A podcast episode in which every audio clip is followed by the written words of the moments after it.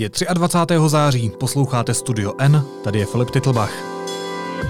Dnes o tom, jak se v Iráku uklízí po islámském státu a o Věře Jourové, ženě, která dokázala z cely dojít až k vrcholu Evropy. Iraqi security forces are aiming for a swift final victory.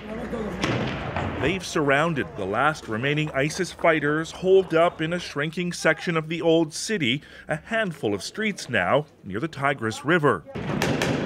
Fotoreportér Deníku N Gabriel Kuchta vyrazil do Iráku, aby zdokumentoval, jak se daří rekonstruovat zemi, která se před 2 lety zbavila islamistického chalífátu, vyhlášeného v Mosulu. Gabo je teď se mnou ve studiu, vítej, ahoj. Ahoj.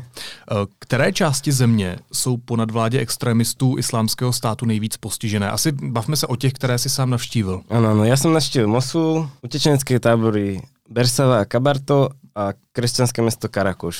V zásadě je to všechno severní Irák, Kurdistán. Mosul už je trochu mimo Kurdistánu, to je nějakých, nevím, 60 kilometrů už za hranicou. Když to teda vememe postupně, tak Mosul, staré město, to bylo kdysi nejbohatší. To je také nejznámější, no, město, kde jsme navštívili. Tam vlastně to město je stále, sice je to 2 roky potom, jak skončil ISIS, jak skončila vojna v 2017. No tak 2 roky potom je to město stále prostě v troskách, na těch fotkách vidíš, že vlastně se podarilo upratať iba ty hlavné ulice. Ty domy jsou stále, prostě tam jsem neviděl jeden dom, který by byl prostě v kuse, by stál.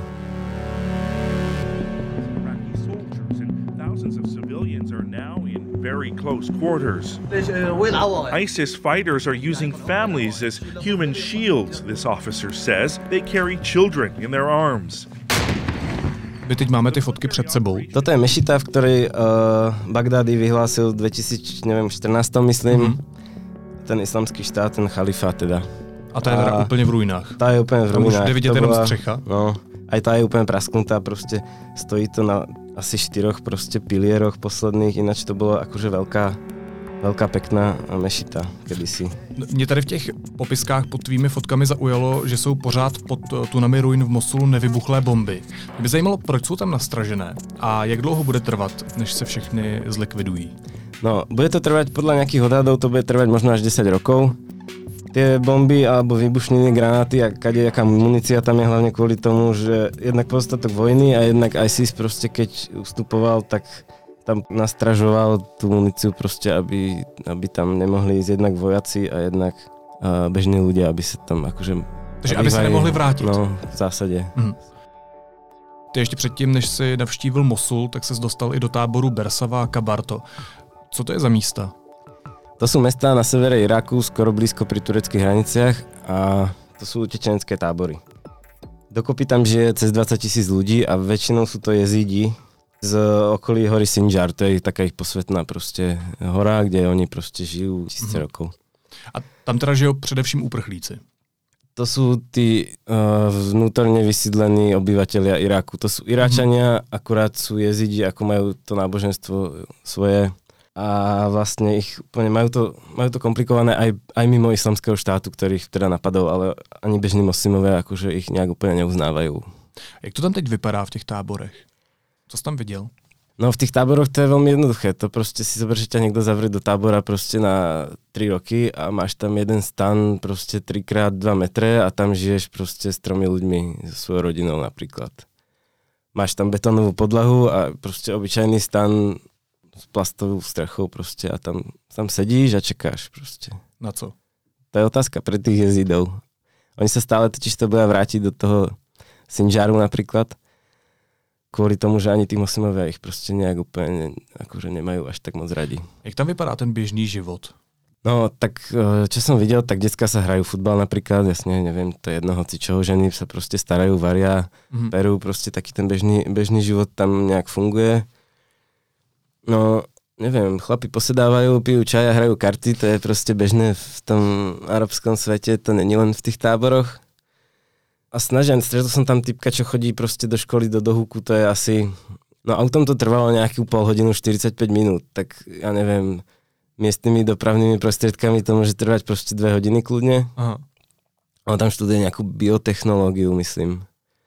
Každý sa snaží proste si tam v tom nájsť niečo normálne, nejaký normálny život. Ty se vyrazil na tu cestu s charitou a jedno z míst, kde ta charita pomáhá, je taky křesťanské město Karakoš. Hej, ten Karakoš to je taky jedno z mála těch křesťanských měst v Iraku. Ta charita Česká republika se tam snaží pomôcť s obnovou tých domov, ktoré boli poničené proste vojnou s islamským štátom. Tých projektov sú desiatky, ale je to v zásade jeden projekt, ktorý proste pomáha tým miestnym ľuďom, ktorí sa vracajú, lebo tam žilo predtým asi 50,000 ľudí. Teraz tam postupne vracajú. Inak odtiaľ dokonca utekli aj zo pár ľudí odtiaľ uteklo na Slovensko v tom 2014. Ale tiež sa niektorí vracajú. Kolik je na těch domech ještě práce, když jsi to viděl? No, té práce je tam hodně, ty domy to máš prostě od začátku, to je úplně vyhorené, tam není nič prostě v těch barákoch. Úplně tam musíš prostě postavit podlahu, instalaci, elektriku, vodu, všetko. Prostě tam není nič. Jak na tebe působili ti Iráčané, které si potkal? No, tak není to úplně veselý život. Je to jakože nechcel by si tam žít. Záleží, třeba například v Erbil je fajn město, také skoro evropské, keď záleží z které strany tam jdeš, víš, to je. Keď prídeš z Európy, tak sa ti zdá, že to je úplne proste stoka. A keď ideš proste z toho Mosulu, tak sa ti zdá, že ty vole, to je pecka, že to je krásne mesto, tu si proste dáš pivo na rohu, máš tam proste krásny hotel. No tak niečo medzi tým, že tí ľudia pracujú proste v tom Erbile napríklad a vracajú sa potom na tie víkendy alebo na niekoľko dní v týždni do toho Karakošu napríklad, tam sa snažia si spraviť ten barák, aby sa tam mohli vrátiť, tam nemáš tam obchod, že by si len tak prostě koupil, čo by si potreboval a podobně, že postupně se to obnovuje, ale hovorím, je to 2 roky po vojně a stále je to prostě rozbité. Jaká je ta mentalita Iráčanů tady v těch místech? Akože jasné, to jsou priateľský, to je jasné. To bylo super, že keď som prišiel někde s foťákom, tak každý prostě sa chcel fotiť, dokonca sa fotili s nami, ja som ich fotil a až to někdy bylo akože otravné, že jako fotíš někde, nemáš úplně moc času a teraz někdo sa chce s tebou fotiť a alebo ti pozerá do objektívu stále a vyberáš fotky, na ktorých aspoň niekto niekde nepozerá, vieš. To tak, no. Ale to akože sú priateľskí. Furt ma niekto napríklad v tých táboroch ma stále niekto volal na jedlo do tých stanov. To tiež, to by bylo fajn tam posedieť, pokecať, ale nebol na to čas, no. Dobře, a z pohledu teda fotografa, nakolik sú to zajímavá místa na pořizování snímku? Tak keď si pozrieš ten Mosul, tak to je vlastne... Staveniště. No... To je taky pekný názov, že staveniště, to je akože horšie, vieš, ale to sa robí, nie že úplne samo, ale to sa fotí celkom ľahko, lebo tam prídeš a proste furt je čo, vidíš tú mešitu, že to je celkom známa story, z každej strany, keď to odfotíš, tak to má, tá fotka má nejakú výpovednú hodnotu, aj po tých 2 rokoch. Takže když to shrneme, jak na tebe Irák po 2 letech pôsobí? No, to mi napísal jeden kámoš na Facebooku, že on tam bol, keď vyhnali ISIS proste hneď potom. Takže okolo tej mešity jediné, čo pribudlo, je proste ten plechový plot. Asi tak to pôsobí, že to proste po tých 2 rokoch je proste furt nejak podobné. Gabriel Kuchta, fotoreportér Deníku N. Díky moc. Díky. Za chvíli jsme zpátky.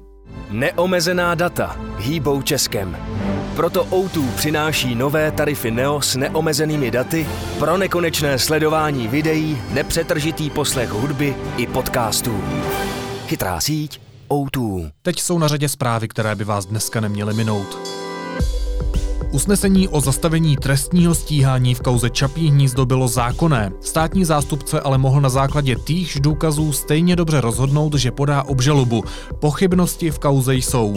V rozhovoru pro Deník N to říká advokát a viceprezident Unie obhájců Lukáš Trojan.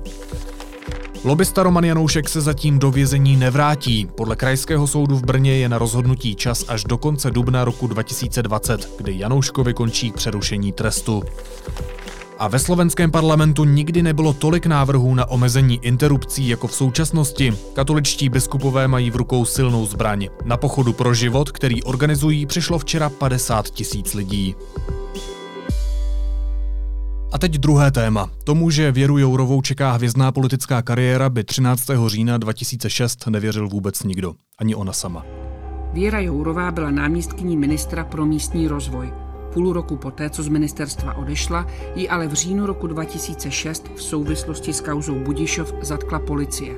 Jourová se tak ze dne na den ocitla ve vazební věznici Ruzyně. Její profil sestavila naše externí analytička a taky moderátorka radiožurnálu Marie Bastlová. Vítej ve studiu, ahoj. Dobrý den. Marie, pojďme si to připomenout. Bylo odpoledne, pátek 13. Věra Jourová, tehdy podnikatelka a jedna z největších odbornic na oblast evropských fondů, se vracela z konference v Bělorusku. Domů se ale moc netěšila, protože už tehdy věděla od novinářů, že na ní na letišti čeká policejní komando. Co se tehdy stalo?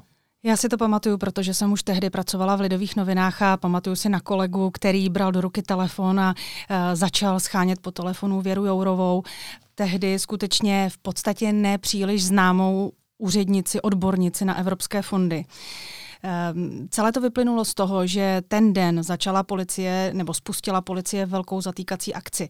Byla to takzvaná kauza Budišov, což je věc, která dnes už je téměř zapomenutá nebo v podstatě úplně zapomenutá, ale tehdy to byla velká věc.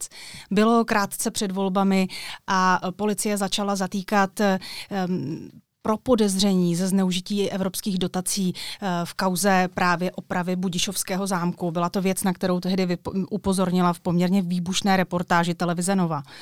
A v podstatě mezi těmi zatčenými, ty byly tuším 3 v tu dobu, měla být také bývalá náměstkyně ministra pro místní rozvoj Věra Jourová. To bylo výbušné tím, že Věra Jourová byla tehdy členka sociální demokracie a na ministerstvu pro místní rozvoj pracovala mimo jiné pro bývalého premiéra Jiřího Paroubka. Takže tam zkrátka bylo několik věcí, které z toho dělaly atraktivní, výbušnou, skutečně velkou mediální kauzu. A ona se do té celé vlastně dostala nakonec? Ona se do ní dostala. My jsme tehdy volali, protože jsme sháněli její reakci. Chtěli jsme zjistit, jestli je také zatčena nebo jestli je zadržena. Zjistili jsme, že v Bělorusku, což tedy byla překážka pro detektivy, aby ji zatkli společně s vlnou těch ostatních. Takže ona se v podstatě od nás, od novinářů dozvěděla, co ji čeká po návratu do Prahy. A to se skutečně stalo. Policie na ní čekala přímo na rozínském letišti. Vyfasovala jsem láhev s vodou a odvezli mě do cely předběžného zadržení, což teda je teda pád na samé dno. To je tmavá kopka, je tam někde pod stropem zamřížované okýnko, kterým neprosvítá den nebo noc, nevíte, co je za čas. V rohu je záchod a umyvadlo bez kohoutku, z kterého neustále teče čůrkem voda, takže to dělá rámus od ten plechový podklad a z toho jsem měla pocit, že přijdu o rozum. Věra Jourová od té doby několikrát popisovala, jak to vězení prožívala. Mluvila tam o ponížení, příkoří, i o tom, jak ji nespravedlnost obvinění nakopla k její velké bojovnosti. A mluvila i o pádu na dno. V rozhovoru pro pořad České televize 13. komnata přiznala, že ve vězení přemýšlela i o sebevraždě, četla z dopisu na rozloučenou pro svoje děti. To je prostě plod čiré paranoji, kterou máte, když jste v takovéto situaci. Milá Markétko, milý Adámku, tento dopis se mi píše moc těžko, protože je poslední. Od chvíle, když jsem zjistila to vloupání do bytu, uvědomila jsem si v plné hrůze, že jsem vás ohrozila. Částí svého života jsem směřovala k sebedestrukci a nebrala jsem na vás ohled. Jaký tyhle zkušenosti formovaly? Věra Jourová, já se s ní příliš, samozřejmě jsem s ní několikrát hovořila, ale neznáme se nějak blízce osobně. To samozřejmě ne, ale působí jako skutečně velmi urputná žena, jako tvrdá žena, která si ze všech negativních zkušeností, které ji potkají, bere poměrně hodně do budoucna, zoceluje ji to. Ona to skutečně neměla v momentě propuštění z vězení jednoduché. Byla 33 dní ve vazbě. Měla 14letou dceru, která celou tu kauzu po několika dnech odnesla velmi těžkými zdravotními problémy. Ona měla velké psychické potíže, dokonce takové, že přestala chodit. Ona nesměla vycházet několik dlouhých měsíců z domu. Poté jsme vlastně zjistili, že nemůžu chodit ven, že mi vypínají nohy, že nemůžu dýchat, nemůžu spát. A v té době mi vlastně pomáhalo, že mi máma četla pohádky. Já jsem jen tu psychiatrii nosila na zádech. Věra Jourová v rozhovorech popisovala, jak svoji dceru na zádech nosila do nemocnice k psychiatrovi, kde jí několik měsíců dávali dohromady, aby se vyrovnala s tím velkým tlakem, protože ono to skutečně pro ty děti nemohlo být jednoduché. Syn Věry Jourové, ten je o něco starší, tomu bylo tehdy krátce přes 20 let a ten se s tím vyrovnával lépe. Ten založil webové stránky, pamatuju si ještě na ně, kde byl velmi emotivní vzkaz dětí: maminko, my věříme tomu, že si neprovedla nic špatného, že si nevzala žádný úplatek, žádné peníze. A syn byl pro Věru Jourovou velkou oporou, její dcera to bylo těžké, než se s tím vyrovnala. A to není všechno, protože po propuštění z vazby měla Věra Jourová cejch korupčnice, dokonce jí vykradli byt, přišla o všechny peníze. Kdy se tohle všechno zlomilo? No, v podstatě definitivně se to zlomilo až spoluprací s Andrejem Babišem a Hnutím Ano. Věra Jourová se to pokoušela zlomit několikrát předtím. Bylo tam několik klíčových momentů. Jeden byl, když proti ní bylo staženo obvinění. Když vše bylo vzato zpět, státní zástupkyně řekla, že se žádný trestný čin nestal a Věra Jourová se dokonce nikdy ani nedostala před soud. To byl první velký moment. Další moment byl, když Věra Jourová podala žalobu na stát, kde se domáhala odškodnění za všechna příkoří, která se jí stala. Nicméně to byl běh na dlouhou trať, než skutečně nějaké odškodné vysoudila. A pak Věra Jourová si vlastně poměrně brzy začala znovu věřit. Ona už v roce 2009 přijala nabídku Jany Hybáškové, tehdejší europoslankyně, aby kandidovala ve volbách do Evropského parlamentu, aby se postavila na tuším 4. místo kandidátky tehdejších evropských demokratů. Ale to jí nevyšlo. A ta sázka, ta správná politická sázka byla skutečně až na Andreje Babiše. Co se psalo za rok? Rok 2012, kdy vyšlo najevo, že Věra Jourová s Andrejem Babišem začíná spolupracovat. Stala se manažerkou Hnutí Ano, ona to skutečně celé stavěla, byla u těch začátků, pomáhala dokonce i přesvědčovat lidi, kteří se k Hnutí Ano přidávali. Pak se stala první místopředsedkyní a v roce 2013 poslankyní. Jourová v Hnutí Ano, sama to říkáš, docela strmě stoupala a to předpokládám i s tím, jak stoupala popularita Andreje Babiše. Ano, celé Hnutí Ano strmě stoupalo. Bylo to v podstatě nečekané, on nikdo takový úspěch. Dnes nám to přijde trochu samozřejmé, když vidíme preference Hnutí Ano, ale tehdy takový úspěch zdaleka nikdo nečekal. Jak se s postupem času měnila ta nálada mezi Jourovou a Babišem? Jak se měnil jejich vztah? Andrej Babiš měl k Věře Jourové poměrně blízko, jednak tedy skutečně s ním Hnutí Ano pomáhala budovat a stavět. Za druhé, Andrej Babiš má poměrně specifický a řekla bych, že v určitém slova smyslu dobrý vztah k ženám. On se vždycky poměrně hodně obklopoval ženami. Měl je ve svém okolí, ať už v Agrofertu, tak ale i v samotném Hnutí Ano. Rád s nimi spolupracuje, takže to určitě hrálo velkou roli v tom jejich vztahu. Odrazilo se to i na tom, že se Věra Jourová stala ministryní hned v té první vládě, do které Hnutí Ano vstoupilo, tehdy se sociálními demokraty. A potom samozřejmě tou exkluzivní lukrativní nabídkou na post eurokomisařky. Pak, poté co Věra Jourová odešla do Bruselu, začaly jejich vztahy trochu chladnout. Ale to bylo především dáno tou vzdáleností a určitou odtažitostí té agendy. Přece jenom Věra Jourová jako eurokomisařka by podle evropských zakládacích smluv měla zastupovat zájmy Evropské unie, nikoli zájmy České republiky. Já tě nechci nutit do krátkých odpovědí nebo uzavřených odpovědí, ale jedna otázka taková tady je a ta zní, jestli Věra Jourová je politicky pragmatická. Ano. Je její vztah s Andrejem Babišem, to, že k němu šla do Hnutí Ano, politický pragmatismus její? Nechci soudit. Sama Věra Jourová v mnoha rozhovorech říká, že Andrej Babišovi věří, že v něm skutečně vidí, velmi nadneseně řečeno, co si jako politického mesiáše, že skutečně má vize, že věří, že je chce naplnit, že do politiky nejde pro svůj osobní prospěch. Takové ty věty, které slýcháme a slýchali jsme od řady členů Hnutí Ano. Každopádně pravda je, že Věře Jourové se ta spolupráce vyplatila a vyplácí. Ta sázka byla dobrá a ona nemá sebe menší důvod ten vztah jakkoliv narušit nebo zkrátka udělat nebo říci něco, co by od Andreje Babiše oddálilo, protože Andrej Babiš pořád je pro ní naprosto klíčová osoba. On díky němu, ona má ty funkce, které má. Zpátky k Věře Jourové od Andreje Babiše. Jak ona se uchytila v těch evropských strukturách? Dobře. Je respektovanou, nebo bývala respektovanou eurokomisařkou? V zásadě se dá říct, že ano. Ona samozřejmě jí chvilku trvalo, než se do své eurokomisařské role dostala. Byla podceňována tady tuzemskými politiky, kteří sráželi portfolio, které Věra Jourová v minulé komisi nebo v té končící komisi dostala. Ale ona se s tím celkem dokázala vyrovnat, myslím, že tím velkým zadostiučiněním nebo možná takovou mediální třešničkou na dortu bylo to, když ji časopis Time zařadil mezi 100 nejvlivnějších osobností. To bylo v roce 2019, teď na jaře. Takže se skutečně stala poměrně váženou ženou. Ostatně i nabídka na místopředsednický post v nové komisi o tom svědčí. Tady možná s tím souvisí ještě závěrečná otázka, jestli teď Věra Jourová je na vrcholu svojí politické kariéry. No, my novináři jsme to psali už několikrát, že Věra Jourová je na vrcholu své kariéry. Psali jsme to v roce 2013, když se stala poslankyní. Psali jsme to v lednu 2014, když se stala ministryní na Ministerstvu pro místní rozvoj, což bylo to ministerstvo, které ji dovedlo do vazební cely. Psali jsme to v roce 2014 v květnu, když se stala eurokomisařkou. A teď to píšeme znovu, když se stala místopředsedkyní Evropské komise.